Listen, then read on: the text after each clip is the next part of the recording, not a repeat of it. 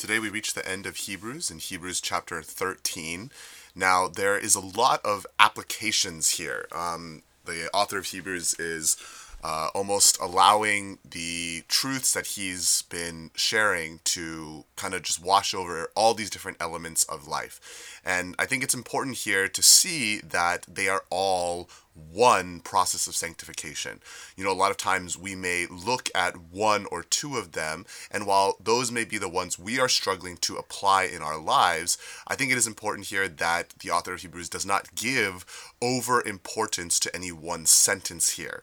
And we should be very wary about doing the same. We should be saying that uh, the life that is pleasing to God, which is being transformed by truth, not being transformed by forcing actions upon ourselves and others, but that kind of transformed life must be in all areas, right? We cannot say, well, you know, I'm doing this one really well, so I don't have to worry about this other sentence that's here. And so as you read it today, you know, I hope that you will probably have at least one of these sentences prick your heart because you know that it's an area of sanctification that you have been rejecting of God but as well allow it as a whole to wash over you. And notice that spattered throughout, or maybe not spattered, but interjected throughout all of these applications and all these different areas of life, there are the reasons for those things. And uh, why do we show hospitality? Verse 2 because sometimes angels walk among us.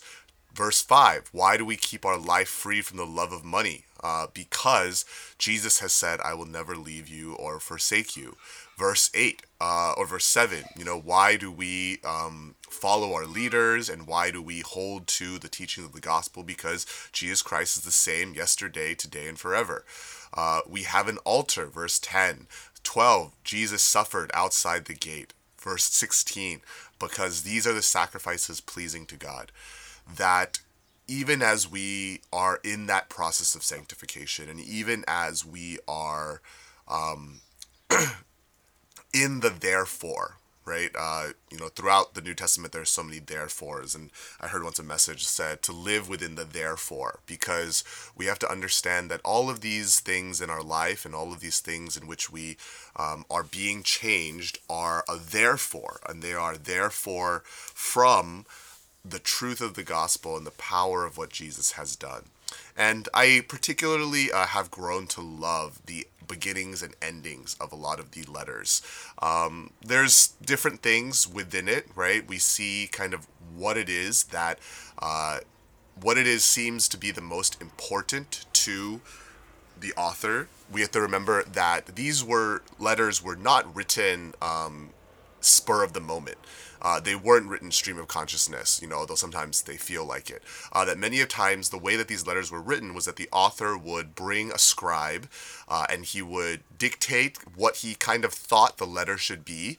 Uh, the scribe would take notes on wet clay um, so that you know it wasn't a waste of paper would compile the letter uh, come back read it and they would make edits and so in these benedictions we can see that there is an element of thought to it.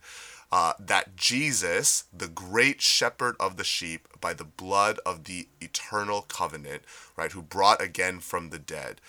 This is the if you know there's one thing the author of Hebrews can leave them with, it is to say, remember that Jesus has brought us from the dead, an eternal covenant. He is our shepherd. He is the one equipping us. Amen. And then even in this final greeting, that there is a way in which this will be made apparent, and that is uh, in our brother Timothy, our brother Timothy, who uh, is half Greek, half Hebrew, um, and that in all of these greetings and uh, in this unity, grace be with all of you.